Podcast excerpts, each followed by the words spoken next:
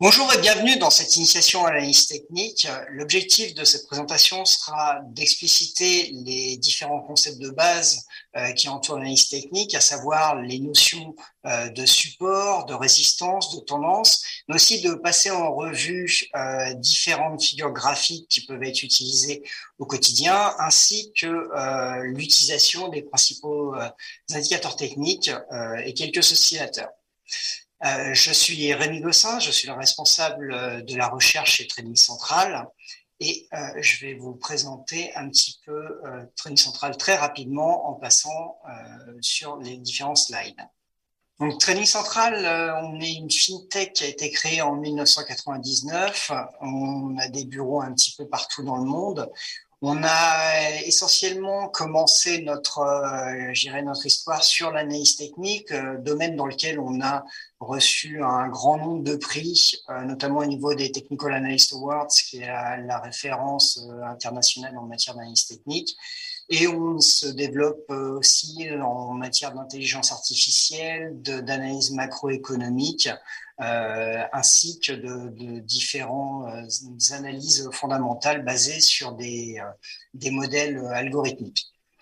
Voilà, donc c'est un petit peu tout pour Training Central et j'interviens ici en qualité justement de spécialiste de l'analyse technique je vous propose euh, de regarder un petit peu les différents éléments qu'on va aborder. Alors, ça va être assez succinct puisqu'on a 30 minutes devant nous. Il faudra donc être assez rapide. Donc là, on va effleurer, j'ai envie de dire, euh, la discipline, mais on va essayer en tout cas euh, de retirer des bases euh, assez claires et des utilisations pratiques. Euh, donc, on va voir un petit peu euh, le concept de base et fondamental de l'analyse technique, à savoir la notion de tendance et la notion de support et résistance, donc des choses qui sont qui vont un petit peu de pair, et on va voir un petit peu euh, graphiquement comment ça peut se traduire. Ensuite, on passera en revue des, figures graphiques, des figures dites chartistes. Donc, chart, c'est le terme anglais pour graphique, qui permettent justement d'arriver à comprendre le concept de retournement de tendance une fois qu'on a bien compris la notion de tendance. C'est-à-dire que ça s'imbrique un petit peu euh, dans un ensemble. On commence par comprendre la notion de tendance, ensuite on vient comprendre le concept de euh, potentiel retournement au travers de figures chartistes. Et ensuite, le dernier élément, le dernier étage de l'analyse, ça va être l'ajout de ce qu'on appelle les indicateurs techniques, qui sont en fait des dérivés des prix ou des volumes. C'est-à-dire qu'on va rentrer euh, une suite de prix et on va regarder son momentum, c'est-à-dire sa dynamique. Et en faisant ces dérivés-là, on arrive à euh, percevoir des choses qui sont moins évidentes à l'écran lorsqu'on regarde un graphique. rentrons euh, tout de suite dans l'histoire rapide de ce que c'est que l'analyse technique et à quoi ça sert. Donc l'idée, c'est véritablement de se baser euh, sur les cours. On regarde un ensemble de prix. Et l'idée, c'est que c'est ça qui traduit l'ensemble des éléments euh, du marché. C'est-à-dire qu'on regarde un déséquilibre offre-demande et c'est, ça se traduit par un prix. Et ce prix, c'est ce qui va être l'objet euh, de notre étude.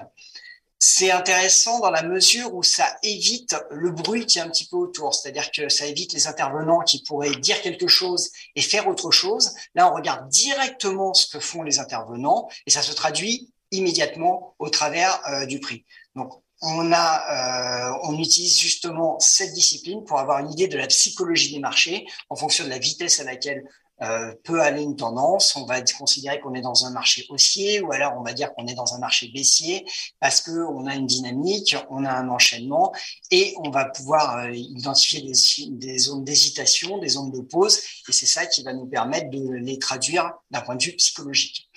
Donc l'analyse technique, c'est aussi un complément à l'analyse fondamentale. Euh, bien souvent, nous, on a, on a affaire à des, euh, des, professionnels de marché qui ont une recherche fondamentale assez développée, par contre, qui ont besoin d'analyse technique pour avoir des niveaux d'intervention et pour venir euh, corroborer certains de leurs, certaines de leurs stratégies.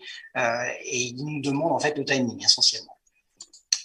Voilà, donc les origines, euh, c'est les travaux de Charles Dau. Euh, donc maintenant, ça commence à remonter puisqu'on était il y a deux siècles. Euh, et vraiment, c'est basé sur trois concepts euh, vraiment fondamentaux. C'est l'idée qu'il existe, en gros, des configurations de marché, donc tendance haussière, baissière ou trading range.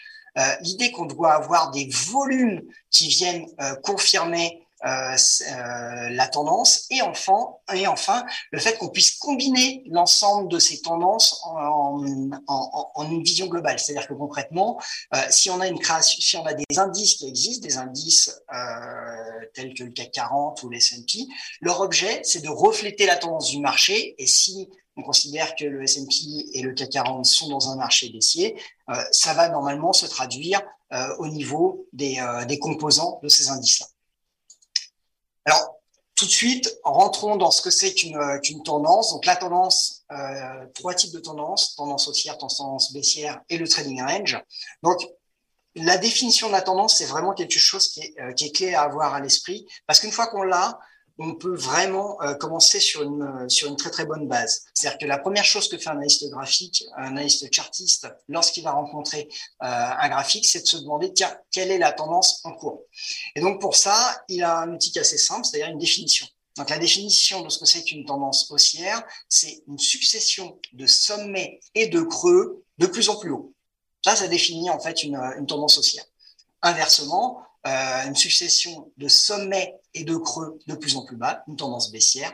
Et toute situation intermédiaire, qui va être un peu plus euh, compliquée à analyser, va être qualifiée de trading range.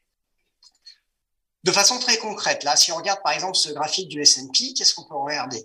On peut remarquer que on a depuis euh, le creux de 2020, on voit qu'on a eu des successions de sommets et de creux de plus en plus hauts. Donc ça, ça nous illustrait la tendance haussière qui était euh, en place jusqu'à la fin 2021. Euh, et ensuite, on voit qu'on a, plus cette succession de sommets de creux de plus en plus haut, et qu'au contraire, on commence à avoir des sommets et des creux qui sont de plus en plus bas. Donc, on est rentré dans une tendance baissière euh, sur le S&P. Jusqu'en 2021, on était dans une tendance haussière. À partir de 2022, on est dans une succession de sommets et de creux de plus en plus bas, donc tendance baissière. Si on regarde le CAC 40, on a un petit peu la même, euh, la même logique, euh, c'est-à-dire euh, ici succession de sommets et de creux de plus en plus haut depuis le, creux de mars 2020.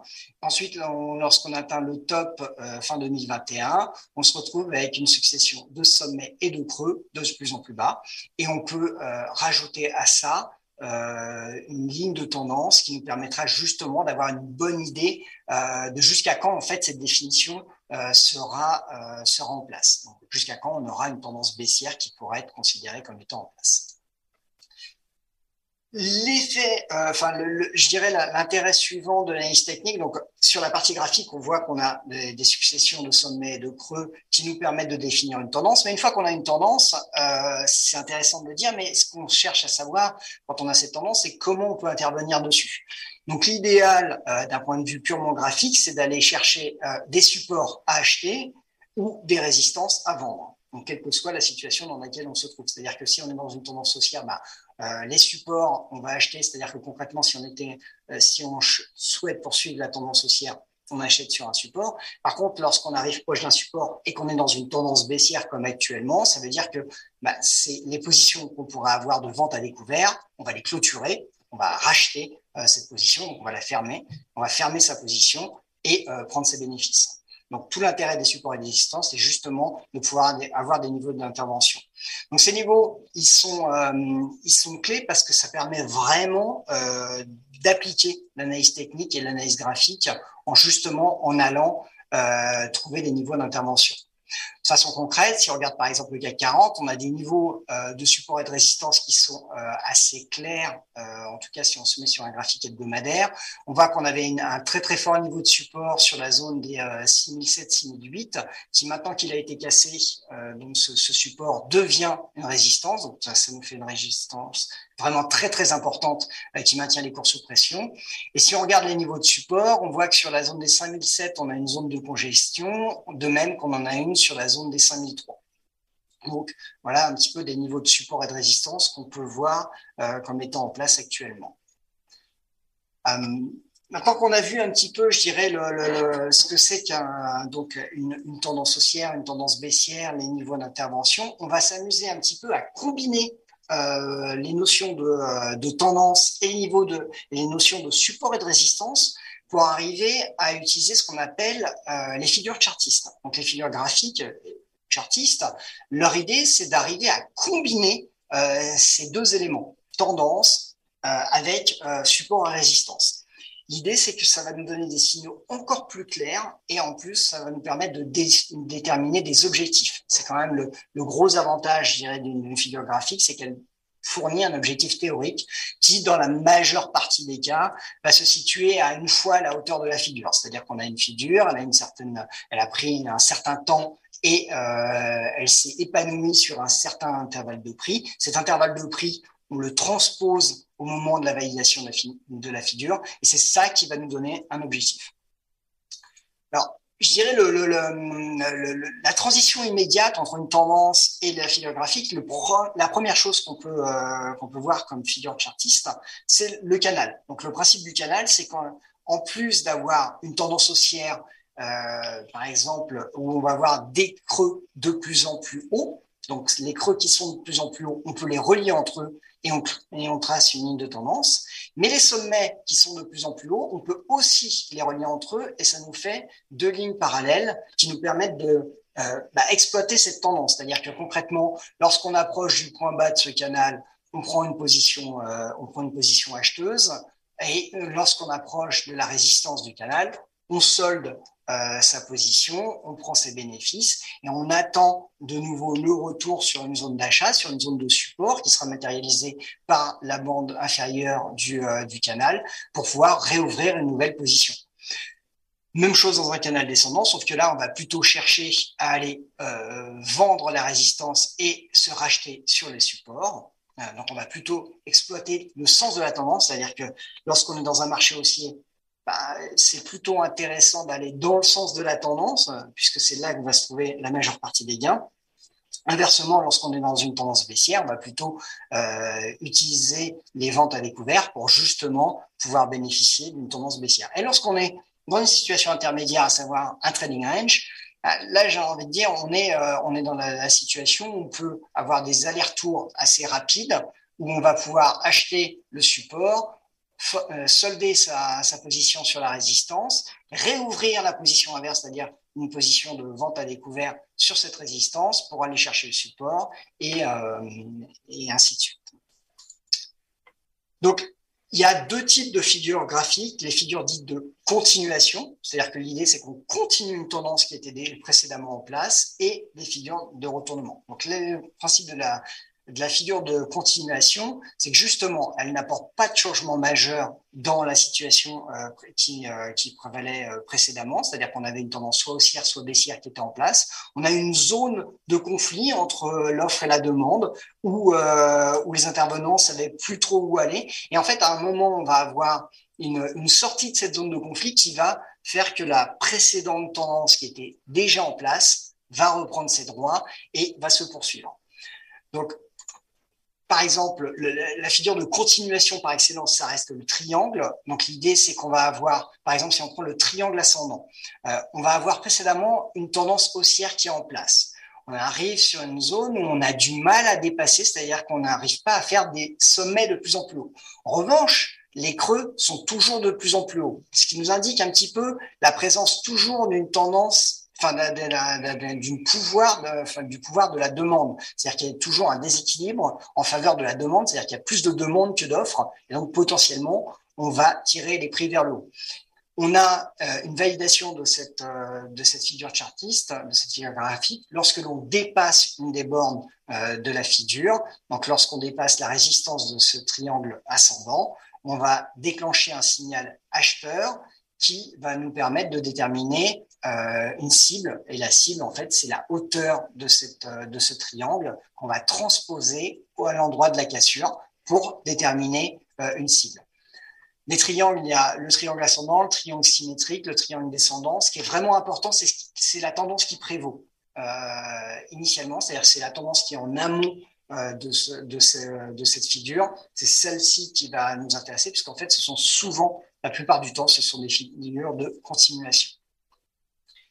Donc, un exemple, par exemple, sur Sodexo. Donc, Sodexo, on est dans une situation où euh, on a eu euh, une forte tendance baissière depuis mars. On voit qu'on s'est stabilisé sur un creux et ensuite on a commencé à faire euh, des plus hauts et des plus bas qui sont bah, en fait dans une zone qui se restreint de plus en plus. Et donc, on n'a pas de véritable tendance. D'ailleurs, euh, cette tendance, on voit qu'on ne l'a pas puisque on voit que les, moyennes mobiles, elles se sont complètement aplaties. C'est-à-dire qu'elles avaient une tendance euh, plutôt baissière. Et là, on voit qu'à l'intérieur de la figure graphique, elles se sont euh, horizontalisées, c'est-à-dire qu'elles sont devenues complètement plates et elles se croisent, elles se décroisent sans qu'il y ait véritablement de signal.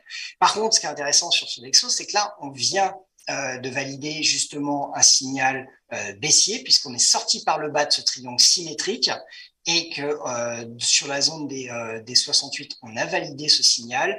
Et donc, si on transpose la hauteur de cette figure sur la zone de validation, on a une cible théorique qui se situe euh, sur les 57.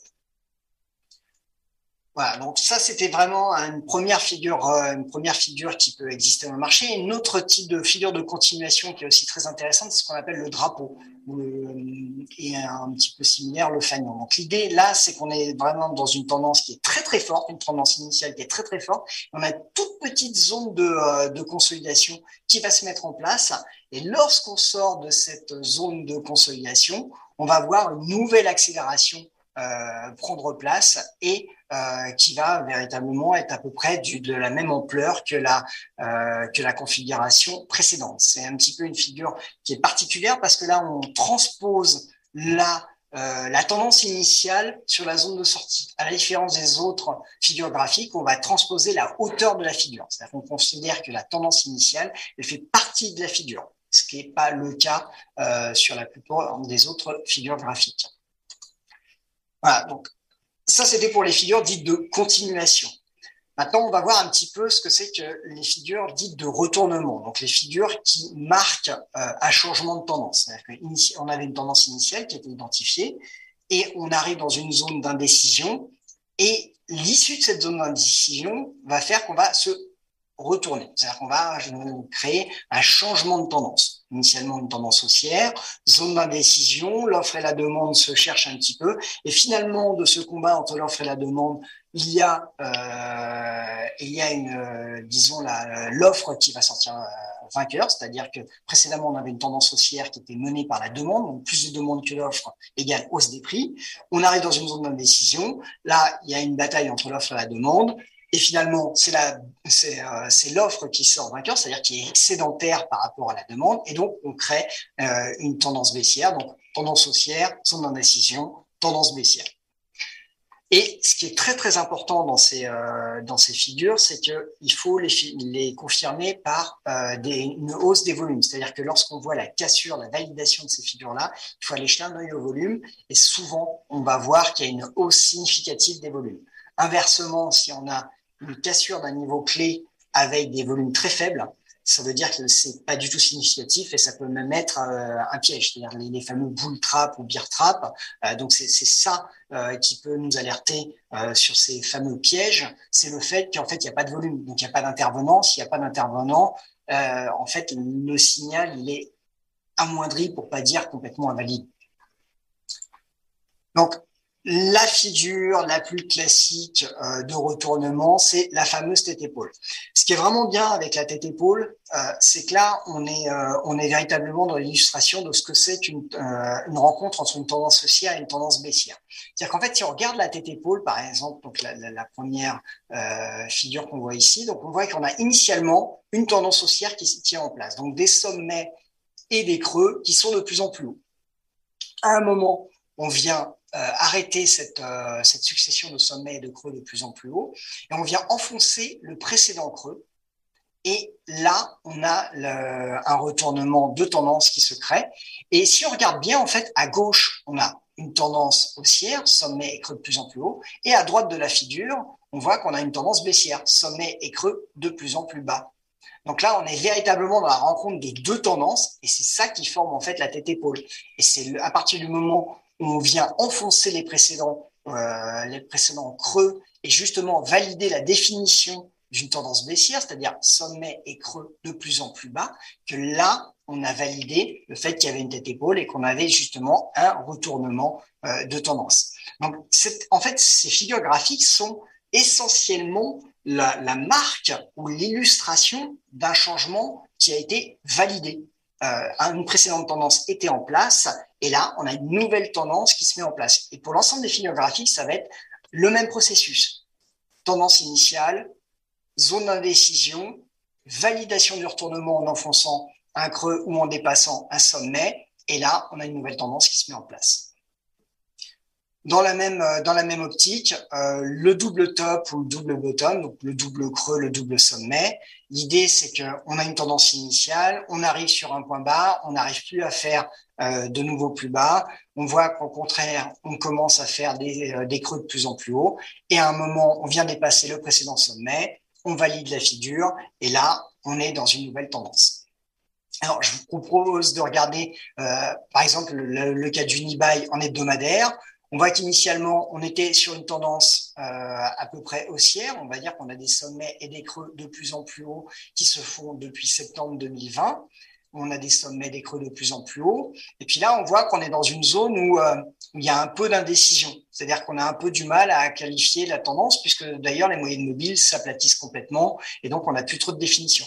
Par contre, ce qui se passe, c'est qu'à un moment, on vient enfoncer un fort niveau de support. Et donc là, on peut qualifier en fait cette zone-là soit de tête épaule un peu complexe, euh, soit de double top, enfin quand on peut la qualifier comme on veut, mais l'idée c'est qu'on va avoir une tendance initiale qui est en place et on vient enfoncer euh, les précédents creux, ce qui justement amène à la validation d'une figure de retournement et justement euh, l'enchaînement qui suit, c'est c'est un marché, enfin c'est une tendance baissière qui va se, enfin qui se développe.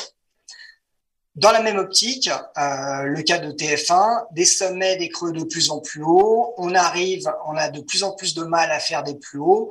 Et là, on voit que aussi, on est euh, dans une situation où au final, les précédents viennent à être enfoncés. On a le pullback euh, qui se dessine et on repart à la baisse. Si on transpose à peu près la hauteur euh, de la figure sur le point de cassure, on a une cible théorique qui se trouve aux alentours euh, des 6 euros. C'est-à-dire que l'idée, ça va être de transposer cette hauteur euh, qu'il y a entre la ligne bleue et le sommet de la figure à 9.5, le transposer sur la ligne de cassure, et ça nous donne à peu près une zone euh, de, de, cible théorique à 6 euros.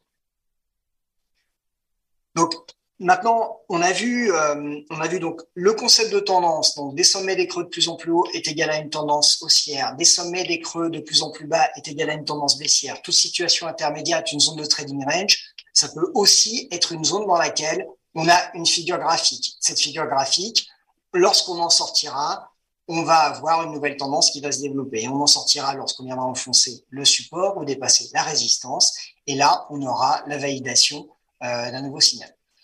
Maintenant, euh, ça, c'est euh, lorsqu'on regarde vraiment que la partie graphique. L'avantage des ordinateurs, c'est qu'on a pu justement développer un grand nombre d'indicateurs dits techniques, euh, dont le, principe est à peu près pour tous le même.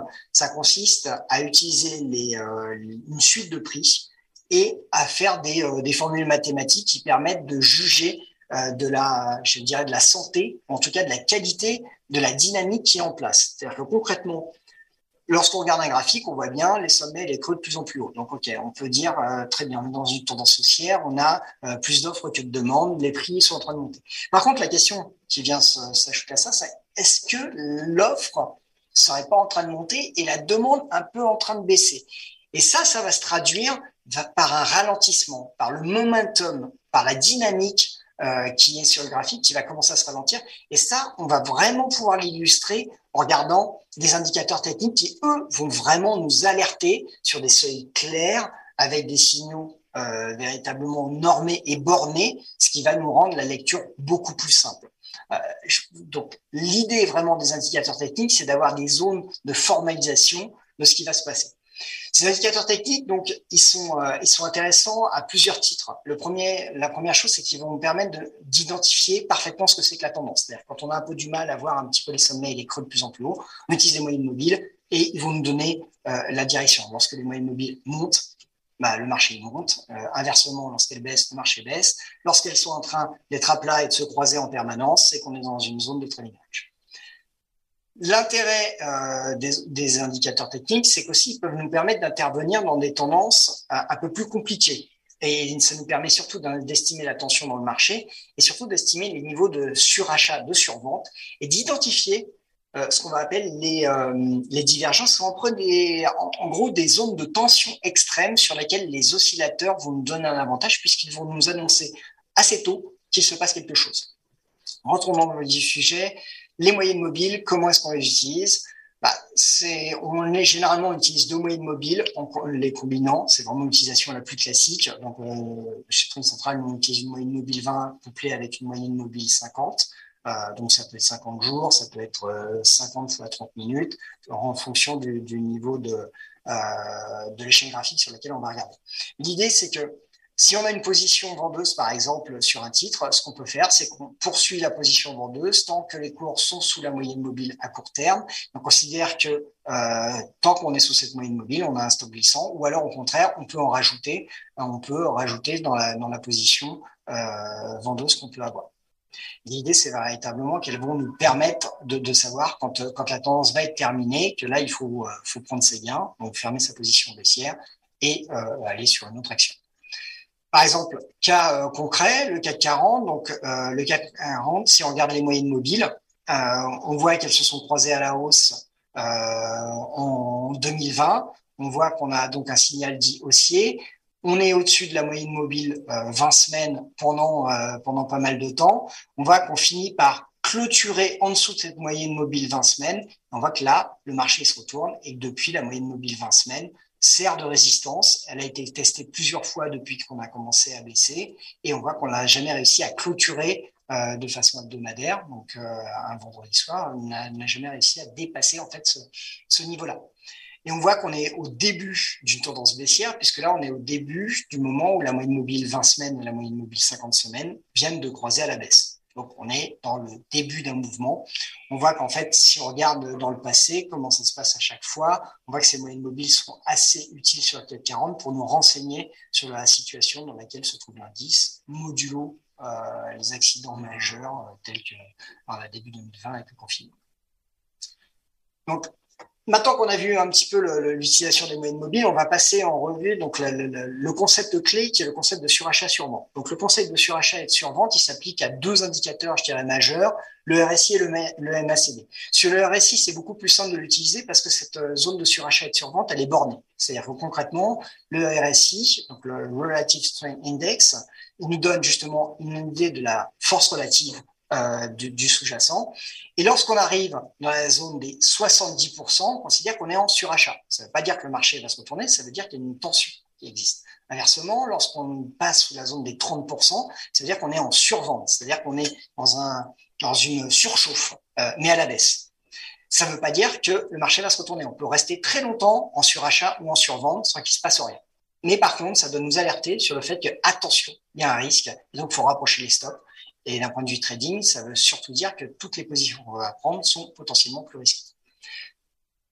Cas concret, euh, comment fonctionne, euh, je dirais, de, façon très concrète, euh, le RSI et le MACD sur le CAC 40 ben Là, par exemple, on a l'illustration de ce qu'on peut faire en utilisant justement les deux, la combinaison des deux indicateurs. Donc, un MACD qui est ici, on voit qu'il y a justement donc cette zone de, surachat. Donc, elle est assez claire lorsqu'on regarde le RSI, puisqu'en bas, là, on voit bien qu'on a dépassé la zone des 70 lorsqu'on était en, juin 2021.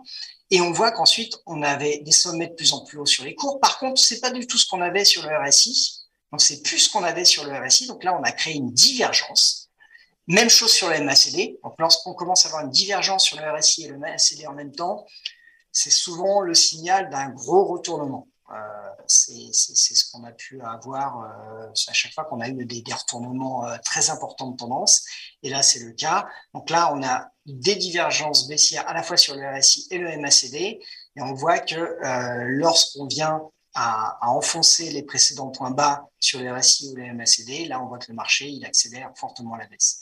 Et donc, pour le moment, on est dans des zones qui s'approchent des zones de survente. En revanche, pour le moment, on n'a absolument aucun signal euh, nous permettant de penser qu'on euh, pourrait avoir un retournement euh, dans l'immédiat. C'est-à-dire que concrètement, on est dans une tendance qui est baissière, on a validé des signaux baissiers, on est certes à l'approche de zones de survente, mais pas de signal évident de retournement qui pourrait nous laisser envisager la reprise d'une tendance haussière ou un rebond. Donc l'intérêt en fait de l'ensemble de ces indicateurs, c'est que justement ils vont nous permettre euh, de, les combiner entre eux. Donc on va combiner la tendance, les, euh, euh supports, les résistances, les, euh, figures graphiques, ainsi que les, euh, les différents indicateurs techniques pour arriver à faire une analyse technique. Et on va justement tenter de les combiner pour arriver à une conclusion. Donc, par exemple, ici, tant qu'on n'a pas de divergence haussière sur un RSI, on n'a pas de retournement qu'on puisse attendre. Même si on s'approche des zones de survente, on n'est toujours pas euh, en train de valider quoi que ce soit qui nous permettrait euh, d'envisager un retournement, euh, un retournement aussi. De même, on n'a pas non plus de figure chartiste ou de figure graphique qui nous permettrait d'anticiper un rebond, un rebond imminent. Voilà, donc en conclusion, l'analyse technique, euh, c'est une discipline qui sert justement à gérer ses positions et maîtriser ses risques au travers de supports, de résistance, de niveaux clés d'intervention qui nous permettent de placer des stops, mais euh, à la fois euh, des profit taking lorsqu'on prend ses bénéfices et des stop loss pour éviter de, de laisser courir ses pertes, d'anticiper donc les, justement les niveaux d'intervention, d'essayer d'optimiser le timing, c'est-à-dire lorsqu'on s'approche des niveaux pouvoir se dire tiens c'est sur ce niveau-là que je veux acheter et pas maintenant. Ça sert à rien de me positionner maintenant. Je suis au milieu d'une oscillation. Euh, je pourrais optimiser mon intervention en attendant qu'on revienne sur un, sur un niveau d'intervention un peu plus clair. Et enfin, surtout, le gros avantage de l'analyse technique, c'est que ça permet d'investir quelle que soit la tendance, c'est-à-dire aussi bien la hausse euh, qu'à la baisse, puisque c'est un outil qui est versatile, euh, qui permet de, détecter des tendances aussi bien haussières que baissières, ou même d'intervenir dans, euh, dans les situations intermédiaires de trading range. Voilà, donc si vous voulez un petit peu, je dirais, vous, vous former ou, essayer de, de, de, connaître plus sur l'analyse technique, nous, il y a une référence qu'on aime par-dessus tout, c'est l'analyse technique des marchés financiers de John Murphy. C'est pour nous véritablement la, la Bible de l'analyse technique. Euh, c'est à la fois euh, basique et euh, relativement exhaustif pour un, pour un début. de façon un peu plus concrète et d'un point de vue un petit peu plus statistique, c'est un petit peu plus de la modélisation et c'est très intéressant pour des, personnes comme nous qui, qui utilisons l'intelligence artificielle, c'est euh, l'encyclopédie of Chart Patterns de Bulkowski, qui est véritablement une approche universitaire de comment utiliser euh, les, figures, les figures graphiques. Bien évidemment, les chandeliers japonais de Steve Nison. Et puis ensuite, pour avoir une idée de comment appliquer les différentes échelles de temps, les différentes approches qui peuvent exister en, en trading, les secrets des traders et Market Wizard. J'espère que cette présentation euh, vous aura été euh, utile et que vous arriverez à, en retirer quelques, quelques éléments intéressants dans votre, euh, dans votre regard sur le marché. Que la prochaine fois où vous regarderez une moyenne mobile, vous penserez à, à son utilisation et peut-être que vous ferez référence à, cette, à cette vidéo en pensant à tiens, comment je pourrais l'utiliser de façon concrète. En tout cas, j'ai essayé de rendre cette, euh, cette présentation la plus applicative possible, c'est-à-dire montrer des cas concrets et rendre, euh, rendre euh, je dirais, matérialisable et en tout cas utilisable euh, l'utilisation de l'analyse technique euh, au quotidien. Je vous souhaite une excellente journée et, et de bons investissements. Merci à tous.